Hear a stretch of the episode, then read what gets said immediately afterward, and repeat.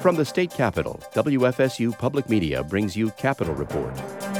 Florida lawmakers appear ready to consider some sweeping changes that could run afoul of First Amendment guarantees, although its supporters insist that's not the idea at all. To, to, even be part of this discussion, someone has to have published a false statement about you that has harmed your reputation. Also, this week, Governor DeSantis takes aim at environmentally and socially conscious investing. What it's devolved into is a mechanism to inject political ideology into investment decisions, corporate governance, and really just the, the everyday economy. We'll also get a preview of how state lawmakers may move on several other priorities during the upcoming session, such as education and immigration. Here comes at least 60 days of politics, posturing, and even some public policy. I'm Tom Flanagan. This is Capitol Report. Florida lawmakers will consider a proposal to rewrite rules around who is considered a public figure and what circumstances would constitute a defamation claim against media outlets. Lynn Hatter reports the proposals are raising concerns about whether the plans are constitutional and violate free speech rights. Pensacola Republican Representative Alex Andrade brought up the case of Nicholas Sandmann. In 2017, the then 16 year old was in Washington, D.C., when he and a group of his peers encountered protesters.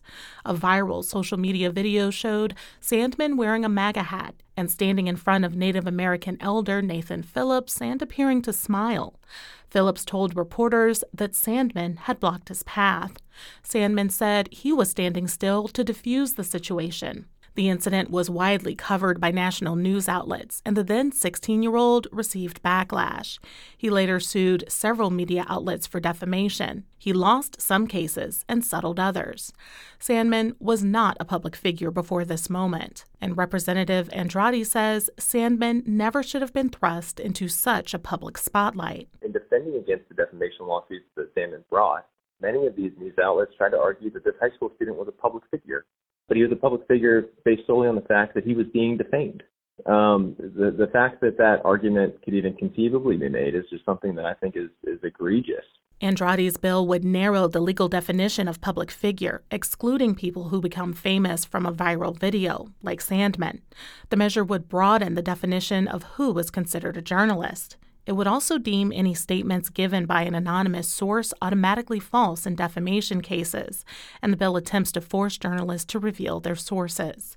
The bill also prevents anyone from making claims about racism, bigotry, and discrimination against a subject if those positions are part of that person's scientific or religious beliefs. Critics argue the bill's language is too broad and would lead to a silencing of criticism against traditional public figures like government officials. There are also concerns the measure is unconstitutional. Andrade doesn't see it that way. Some of the debate on this bill misses the point that we are starting from a defamation uh, like starting line. Um, to, to even be part of this discussion, someone has to have published a false statement about you that has harmed your reputation. Um, and so there's there's plenty of events where everyday folks have suddenly become public figures um, because of the power of social media. And some of that stuff needs to be corrected and addressed. The proposal has drawn consternation from traditional media organizations, academic groups, and even the nonpartisan Foundation for Independent Rights and Expression, called FIRE. It's often agreed with Republicans on issues like banning free speech zones on college campuses. FIRE worries that any speech a public figure thinks paints them negatively, even if it's true, could be grounds for a lawsuit even if that speech came from a private person. You have a private citizen lodge an allegation, whether it's you know letter to the editor or whether it's in a radio interview. Joe Cohn is with Fire. And that public figure sues them, alleging defamation, but no longer has to prove the high threshold of actual malice. Now those cases will proceed and be more costly to the person who has to defend against it. It's neither liberal or conservative. It's neither right nor left. It impacts, it's a blunt instrument. It impacts everybody equally. Perhaps conservative and Christian media is going to be the most vulnerable. Bobby Block is the executive director for the Florida First Amendment Foundation. The bill comes after years of increased pressure and public anger directed at media in all of its forms, from traditional news outlets to social media to entertainment bloggers. The list goes on. Critics on the right argue there's a liberal bias and have railed against what they see as a culture that deems any form of criticism as automatically racist. Critics on the left feel traditional outlets are old fashioned in their assessments and don't investigate discrimination, classism, or other isms enough. Then there's disinformation. That's wrong information deliberately intended to mislead. This is what can usually be found online in outlets that masquerade as legitimate. The solution to the cultural fractures that play out across all mediums, says Block, is not this bill. I think a lot of people who may be frustrated at, at the traditional media, which reflects what has increasingly become an ugly national political discourse, you know, may see, right, I feel good, uh, the media is being punished, when in fact, the media is being chilled and intimidated into silence, or, or even worse, Meanwhile, a watered down version of the measure in the Senate is being brought by Republican Jason Brodeur of Lake Mary. Brodeur also has another bill that would require people like bloggers who write about state officials and get paid for their work to register with the state.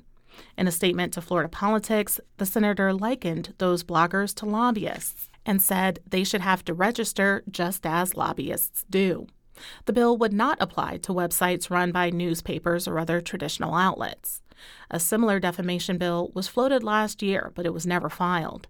This year is much different as Florida Republicans hold all state offices and a supermajority in the Florida legislature. I'm Lynn Hatter. Governor DeSantis has outlined proposed legislation that targets environmental, social, and governance standards, known as ESG. Gina Jordan reports it would impact various business transactions and investing in state and local governments. Uh, the subject of today uh, is tackling this issue of ESG. Now, they created this. These things just happen. I don't know where this stuff comes from, but these elites grab it and they really want to impose it on the rest of us. Governor DeSantis went to Florida Southwestern State College in Fort Myers last month to explain the legislation. It addresses where the state's financial reserves are deposited, and it would expand rules to prevent state pension investments that use ratings Republican leaders refer to as woke. Basically, I think what it's devolved into is a mechanism to inject political ideology into investment decisions, corporate governance, and really just the, the everyday economy. ESG involves aligning an investment strategy to environmental and social values and ensuring that whatever business is being invested in treats people and the environment well. Republican leaders in Florida and other states have targeted ESG for taking into account issues such as climate change, racial inequality, and supply chain labor standards. The legislative proposals also aim to protect consumers from discrimination by financial institutions because of their religious or political beliefs.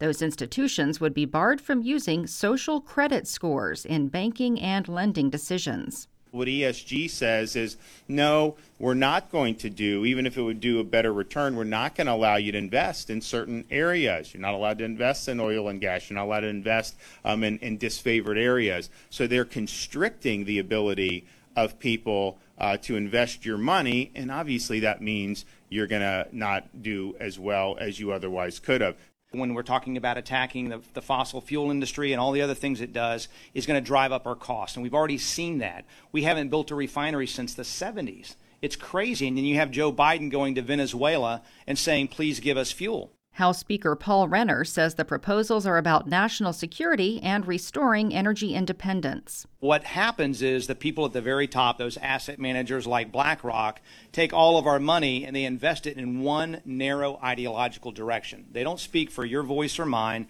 they speak for their voice. BlackRock is the largest asset management firm in the world. The News Service of Florida reports CEO Larry Fink sent a letter last year to corporate executives saying companies using ESG are performing better than their peers. But, according to Bloomberg, BlackRock set a record last year for the largest amount of money lost by a single firm over a six month period.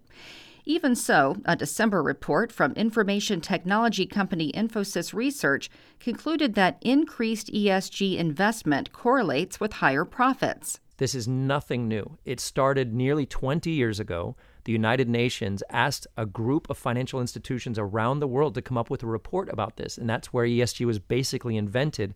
And the title of that report was Who Cares Wins. And they're talking about bottom line, not just the planet. That's Ken Russell with Longevity Partners, a global financial and sustainability firm that works in ESG. They have an office in Miami where Russell is a former city commissioner.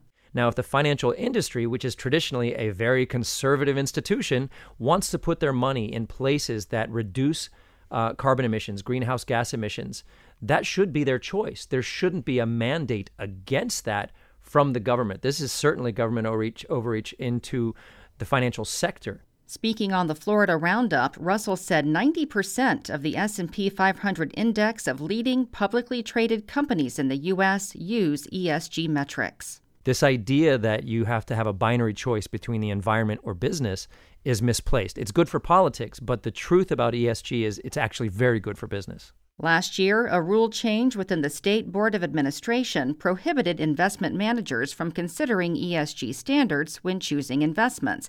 This year, DeSantis wants the legislature to get the rule into state statutes. I'm Gina Jordan. Coming up on Capitol Report, Florida school board races would become partisan contests under a bill lawmakers will consider during the upcoming session, but the proposal isn't getting universal applause. Partisan school board races will create an us versus them mindset instead of the perspective that we are all here seeking to do what is best for our children. A father of six talks about how a private school scholarship has benefited his dyslexic son. We were able to get a reading specialist who specializes in children with dyslexia to enable him to start to learn how to read.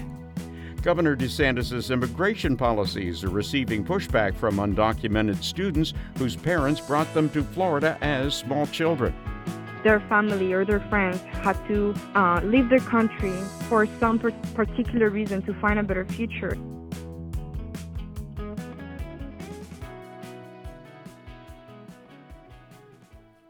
Republicans in the Florida legislature want to make changes to local elections. As Valerie Crowder reports, proposals filed in advance of the lawmaking session that begins next week would make those races partisan and shorten school board member term limits to a maximum of eight years. Proposals to make changes to school board races were taken up during a recent meeting of the House Subcommittee on Choice and Innovation. One bill would reduce term limits from 12 years to eight. The other would make school board races partisan. Republican Representative Spencer Roach of North Fort Myers is the bill sponsor and says it would bring more transparency to those elections. Government in the sunshine, we're proud of that.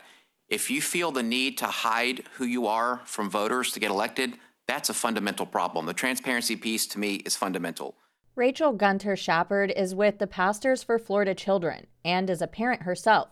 She says she believes the bill will distract school board members by focusing on politics instead of children. Partisan school board races will create an us versus them mindset instead of the perspective that we are all here seeking to do what is best for our children, no matter what side of the aisle our decision might end up on. Lawmakers are also considering a proposal to make city and county commissioner races partisan. Tallahassee Mayor John Dailey said in a statement to WFSU News quote, local government is about service delivery and quality of life, not partisan politics, end quote. Dailey is a registered Democrat, but he didn't run as one because the races are nonpartisan. Another measure regarding school board elections would shorten term limits for board members from 12 years to 8 years. That's similar to one that failed last year. Chris Doolin represents the Small School District Council Consortium. I'm asking you to oppose this unnecessary regulation and protect choice, maximum choice that doesn't limit a person from running and doesn't limit a voter from supporting a candidate of their choice. Shawn Frost describes himself as a quote recovering school board member. He served on the Indian River County School Board and was part of the Eight is Great term limits campaign. You know, I know what it takes to do the job, and fresh faces, fresh perspectives, and fresh opportunities are a good thing in governance. And for that reason, I urge your support. The measures on partisan local races would require a constitutional amendment. If they pass the Republican controlled legislature, they would go before voters in 2024. 60% of voters would need to support it for approval. The bill proposing term limits for school board members, however, would take effect without voter approval if it passes the legislature. I'm Valerie Crowder. Florida lawmakers have proposed bills to remove income caps from the state school voucher programs. That would make every school aged child in the state eligible for private school scholarships or get funding for other education related expenses. Brendan Brown reports parents are split on how the plan will benefit as well as affect their child's education. Skomdenberg is a father of six with a son who has dyslexia and ADHD. Domberg says the Florida Empowerment Scholarship Program has helped his son with his education. Domberg says he used the scholarship money on tuition and a private tutor who was able to help his son learn how to read. We right away applied for the FES UA scholarship and we were awarded it. Thankfully, we were not stuck on a waiting list, thank God. And we were able to make sure that not only was part of his tuition being paid for, but more importantly, we were able to get a reading specialist who specializes in children with dyslexia to enable him to start to learn how to read. Angela Rivera's son has autism. She says he's benefited from the family's use of the Florida Empowerment Scholarship Program, which they use to send the child to a private school. The blessing of the scholarship and the ESA is why our son is thriving today. Only parents know what is best for their children. Every family should choose where their child is educated based on their individual needs and abilities. The flexibility of ESA gives more options and opportunities to Florida families. Valerie Licata, a mom of two, says the vouchers have resulted in less support for the public schools in her community. Both of her kids are in public school, and she believes the vouchers are compromising her children's education. In Florida, money follows the student, and when those kids leave public schools, the funding leaves with them. While universal vouchers on the surface expands choice in education, it does not expand the quality of my choices. This leaves me to choose between multiple underfunded systems compromising my children's education. The universal voucher program would only harm my community. We don't have easily accessible private, private institutions, yet our public schools are nestled within our neighborhood. Tiffany Brave, a mother of three, believes public schools can provide more for students' education and learning if more families had their kids attend them. We should be investing in our public schools to ensure that all students have access to high quality education they deserve. Public schools provide a vital foundation for our democracy, offering an equal opportunity for all students to learn and grow, regardless of their background, income, or learning differences. This is an issue of equity for all students. I'm Brendan Brown. A measure aimed at curbing local ordinances that hurt private businesses is under consideration by the legislature for a second year. As Margie Menzel explains, supporters say the bill would help small businesses, while opponents say it would shackle local government's ability to respond to the concerns of their residents. Senate Bill 170 would require local governments to stop enforcing a challenged ordinance while a lawsuit plays out. Plaintiffs who win their cases in court could receive up to $50,000 for attorney fees and costs. Critics say cities and counties would face increased threats of litigation under the bill. But Senator Dennis Baxley, a Eustis Republican, says legislators have a stake in the local ordinances. And we have to remember we're local government people too. We we are involved in those elections. We live in these communities. We're we're not out of that discussion. Uh, but at the same time, there has to be a way that these things get resolved when it gets contentious. Miami Dade Mayor Daniela Levine Cava, a Democrat, says her county has a standing objection to all preemption bills, which allow higher levels of government to limit the power of a lower level of government. She calls this one, quote, very extreme. It is going to tie hands of local government at the at the local level and we are the closest to the people. We understand firsthand our community's priorities. We respond daily to their needs. Bills like this undermine our capacity to serve our residents. Under current law, anyone can file lawsuits challenging ordinances and seek injunctions. But until judges rule on those cases, the ordinances can be in effect. Senator Travis Hutson, a Palm Coast Republican, sponsored last year's bill and supports this one. He says the measure requires judges to rule on challenges to ordinances as quickly as possible. Today, if you could get that injunction from the judge, it could take months, if not years, to actually get to court to figure out whether the ordinance was in effect or not. And this bill puts the injunction in, in effect immediately, but urges the courts as a rocket docket to go faster so everything is figured out almost essentially as quick as possible so that the ordinance could really go in effect and not be held up in the court system. Is that what we're looking at today? Rich Templin is the AFL CIO's Director of Politics and Public Policy. He believes the bill, if passed, would prevent local governments from being responsive to all the people they represent. Environmental issues, social justice issues, uh, uh, fair working conditions issues, all of those issues are now essentially going to be preempted when this bill passes. The ability for local governments to, to function still remains, and that's great. We all need that to happen. But all of those other things I talked about will be history. But Senator Jay Trumbull, a Panama City Republican and the bill's sponsor, says the courts will prevent bad actors from misusing the measure.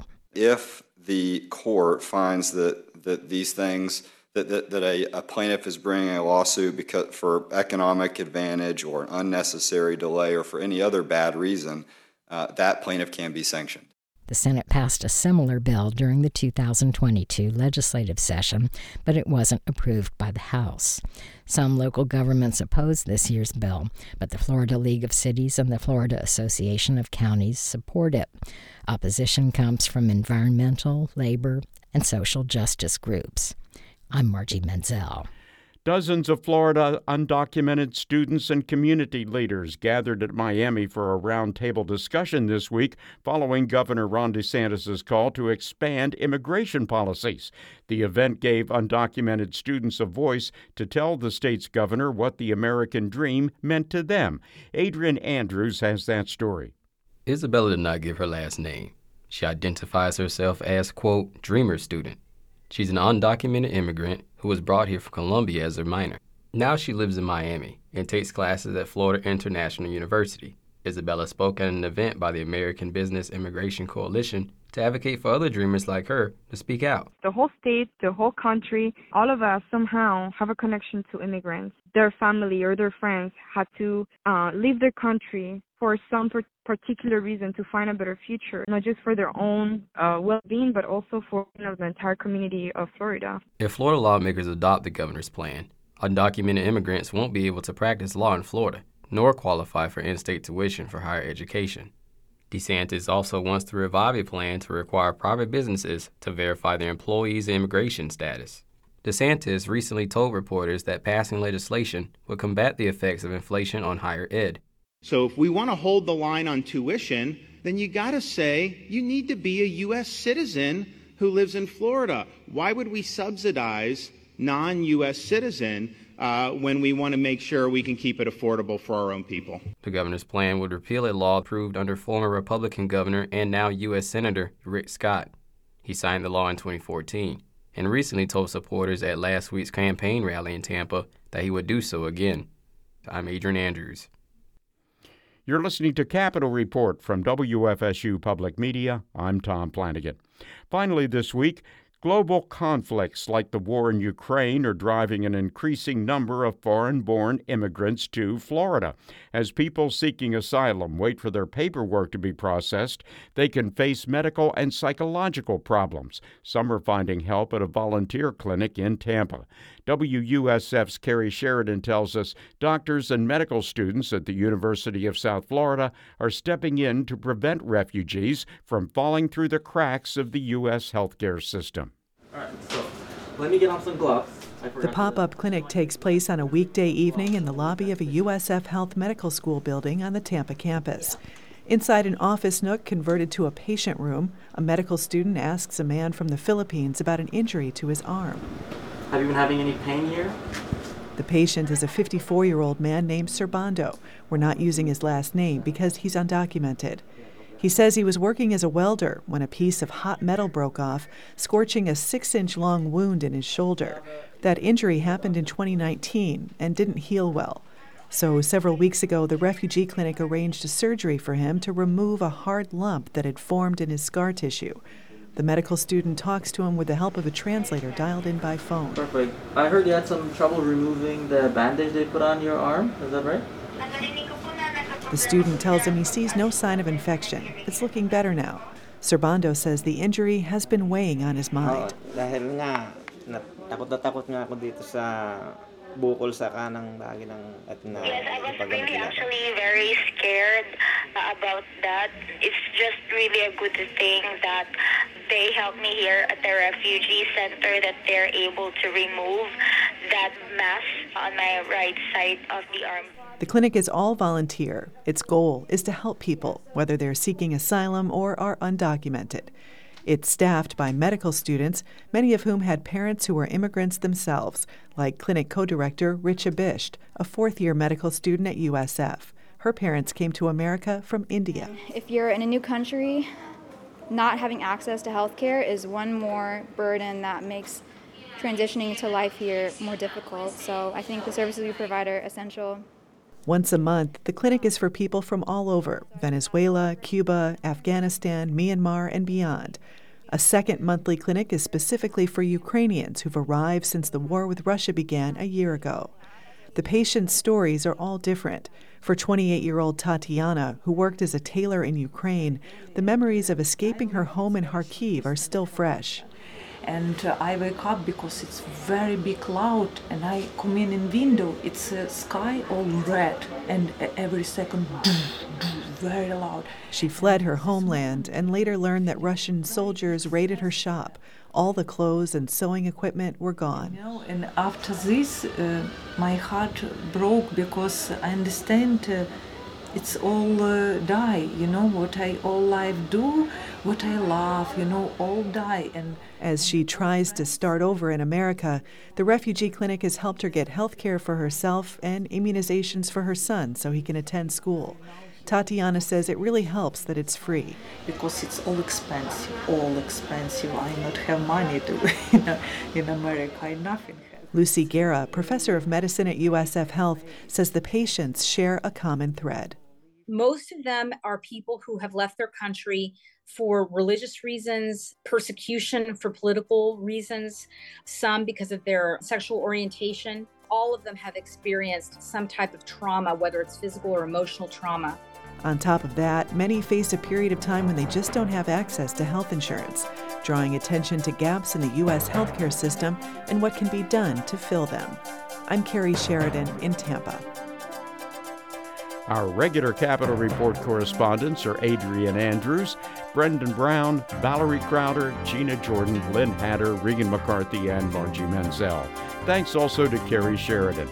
Technical assistance for Capitol Report comes from Evan Rossi, and I'm Tom Flanagan. The 2023 Florida legislative session kicks off next Tuesday, March 7th. Our coverage starts with Governor DeSantis' State of the State address at 11 a.m. Eastern Time on Tuesday. Then, Mondays through Thursdays throughout session, Capitol Report will be available as a podcast online, available from wherever you get your podcasts. Then every Friday, many of these Florida public radio stations will air a half hour wrap up of the week's top stories from the Capitol. That program can also be found as an online podcast. We hope you'll join us online and on air throughout the Florida legislative session for more reports from the state capitol.